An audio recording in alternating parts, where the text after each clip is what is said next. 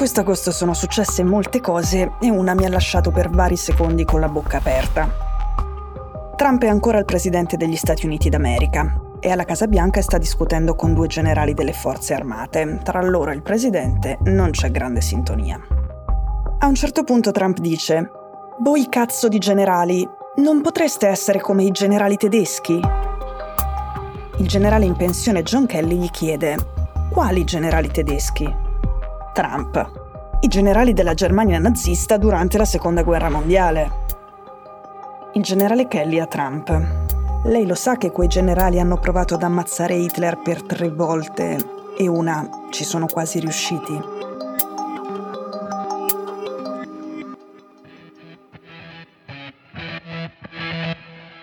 Sono Cecilia Sala e questo è Stories, un podcast di Cora Media che vi racconta una storia dal mondo ogni giorno.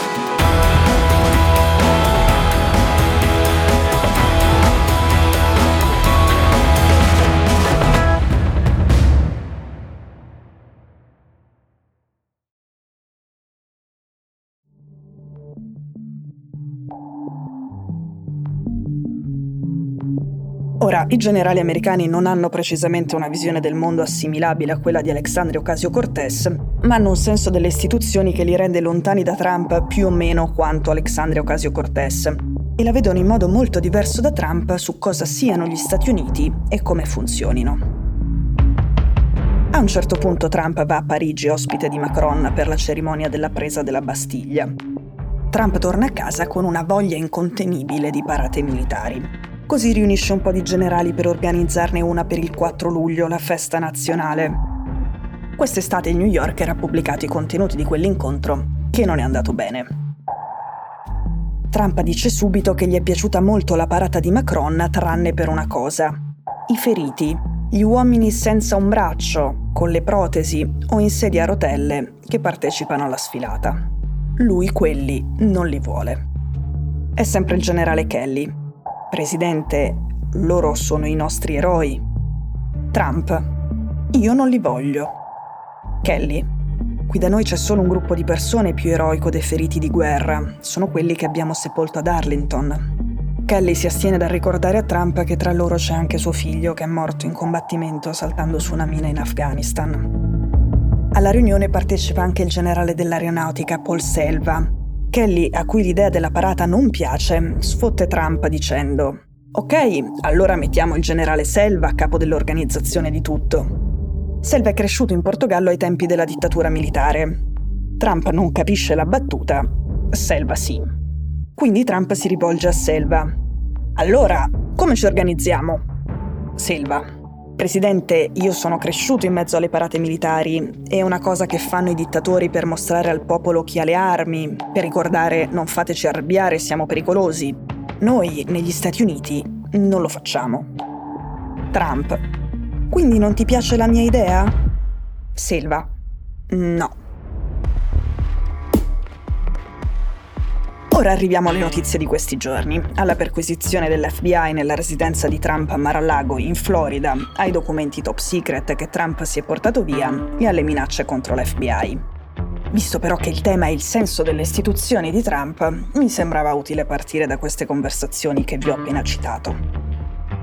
Mentre eravamo in vacanza, il capo dell'FBI, Christopher Wray, nominato da Trump, ha detto una cosa senza precedenti. Ha invitato i suoi agenti a nascondersi a non indossare elementi di una divisa e segni riconoscibili in pubblico, a togliere ad esempio eventualmente il cartellino con scritto FBI dal cruscotto della macchina. Tutto perché rendersi riconoscibili li avrebbe messi in pericolo. In Ohio un uomo armato ha aggredito degli agenti, poi è stato ucciso. Sui social della destra trampiana continuano a girare molte minacce di morte contro agenti dell'FBI. Ovviamente l'FBI e i carabinieri sono due cose parecchio diverse, ma forzando un po' per provare a fare un paragone, immaginate se qui il comandante generale dell'arma dei carabinieri dicesse ai suoi uomini di nascondersi, di grattare scritta e strisce dalle fiancate delle Fiat blu scuro e non rendersi riconoscibili mentre girano in strada, perché altrimenti sono in pericolo. Il clima violento non riguarda solo i post su Reddit, sul social network di Trump, ma anche sugli altri social e gli eventi dell'Ohio. Per esempio, un candidato repubblicano alle elezioni di novembre ha detto alla radio che il procuratore generale degli Stati Uniti Garland dovrebbe essere giustiziato per aver autorizzato la perquisizione a casa di Trump. Molti minuti dopo si è corretto e ha detto prima non ero serio, il procuratore generale Garland a un certo punto, intorno a metà agosto, si era esposto in pubblico e si era preso la responsabilità della perquisizione e questo era successo nel momento di massima tensione e lui lo aveva fatto proprio per proteggere gli agenti dell'FBI dagli attacchi. C'è un punto interessante rispetto a questa storia e riguarda il rapporto tra gli inquirenti, le agenzie governative e i media. I grandi giornali americani hanno ottime fonti in tutte le agenzie governative grazie alle quali hanno sempre fatto grandi scoop anche su questioni molto delicate. Ma la faccenda che riguarda un ex presidente e delle informazioni così sensibili che solo pochissime persone negli Stati Uniti sono autorizzate a maneggiarle è talmente enorme che nessuno ha aperto bocca. Non è uscita mezza riga di anticipazione.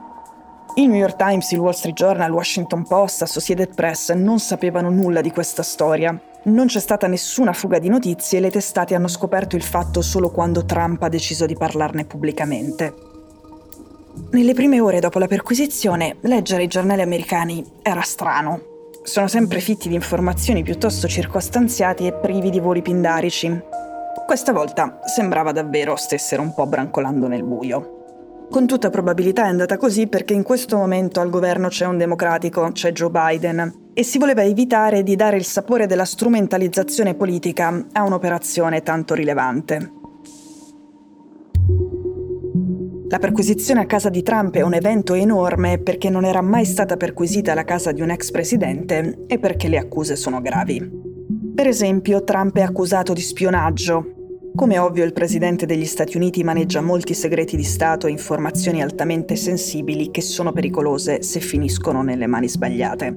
E la casa di Trump a Mar-a-Lago, con club di golf annesso, è una casa estremamente trafficata. Le regole sono chiare. Tutto va consegnato agli archivi di Stato e nulla un presidente si può portare via quando lascia la Casa Bianca. La legge americana dice che i documenti della Casa Bianca appartengono al popolo americano e non al presidente. Trump non era d'accordo con questa regola, secondo le ricostruzioni basate sui racconti di alcuni membri del suo staff.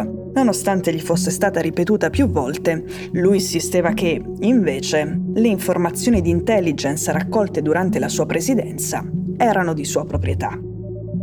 Tutto questo, oltre ad essere grave, è anche assurdo perché Trump ha vinto le elezioni nel 2016 portando avanti una campagna martellante contro Hillary Clinton che aveva usato un server non protetto per delle mail governative, le famose mail di Clinton.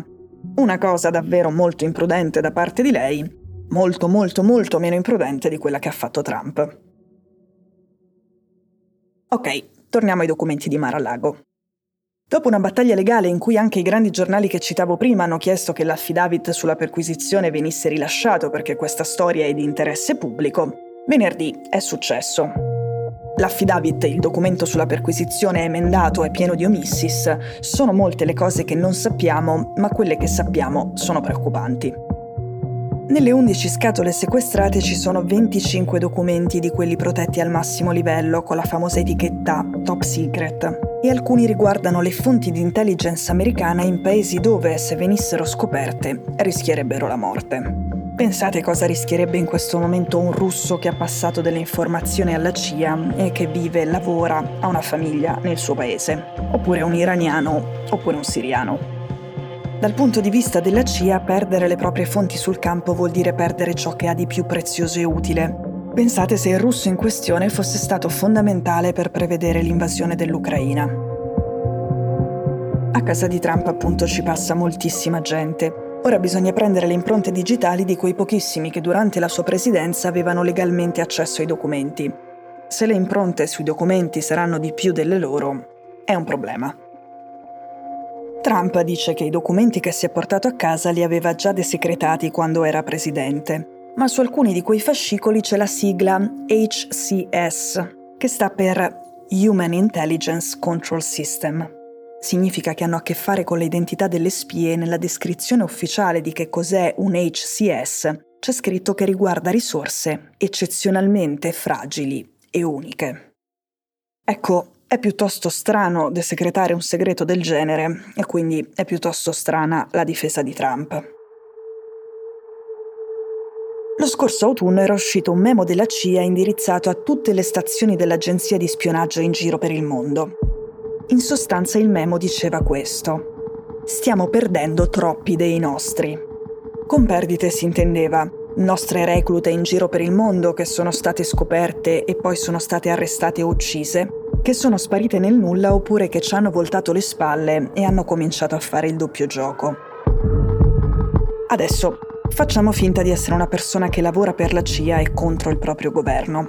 Ti accorge che l'intelligence del tuo paese ti segue e ti ha messo gli occhi addosso. Se non hai un modo sicuro per scappare e il tempo di farlo, probabilmente come prima cosa smetti di comunicare con la CIA.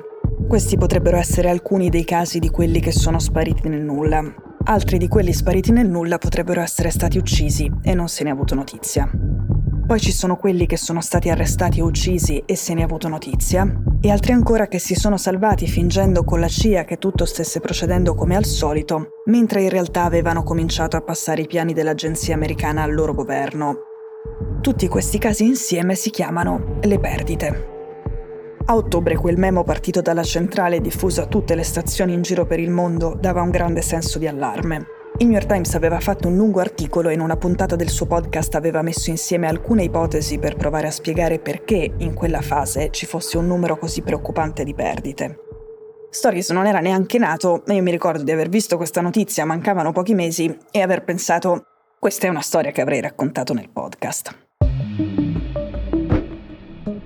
Torniamo oggi. Nell'articolo che New York Times ha scritto sui contenuti dell'affidavit, poco dopo l'incipit torna sulla notizia del memo della CIA che aveva pubblicato a ottobre scorso. Il New York Times non mette in correlazione le due cose, ipotizzando che la cattiva gestione dei documenti segretati da parte di Trump sia una delle possibili spiegazioni delle perdite della CIA.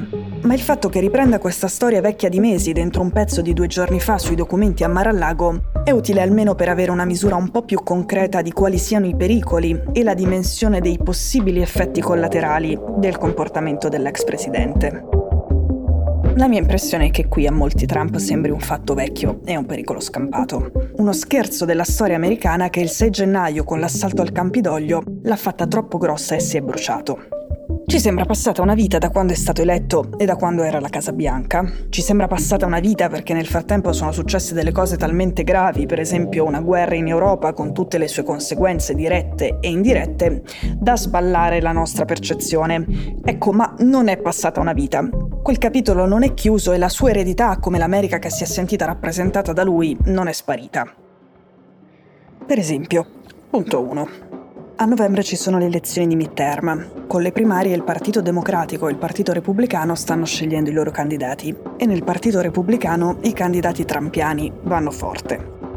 Punto 2. Soprattutto i casini portano fortuna a Trump. Compattano i suoi fan e li rendono molto più aggressivi e li rendono anche più generosi.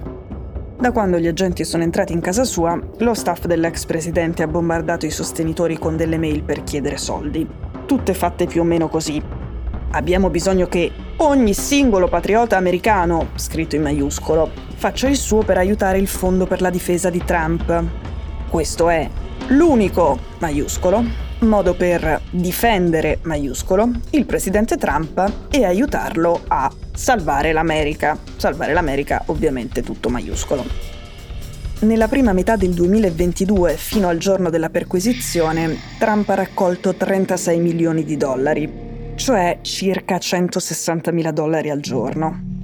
Da quando c'è stata la perquisizione, sta raccogliendo circa un milione di dollari in donazioni ogni giorno.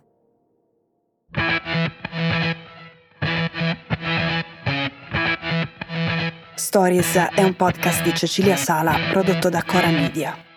La cura editoriale è di Francesca Milano. In redazione Simone Piranni. L'advisor è Pablo Trincia. La producer è Monica De Benedittis. La post-produzione e il sound design sono di Daniele Marinello. La supervisione del suono e della musica è di Luca Micheli.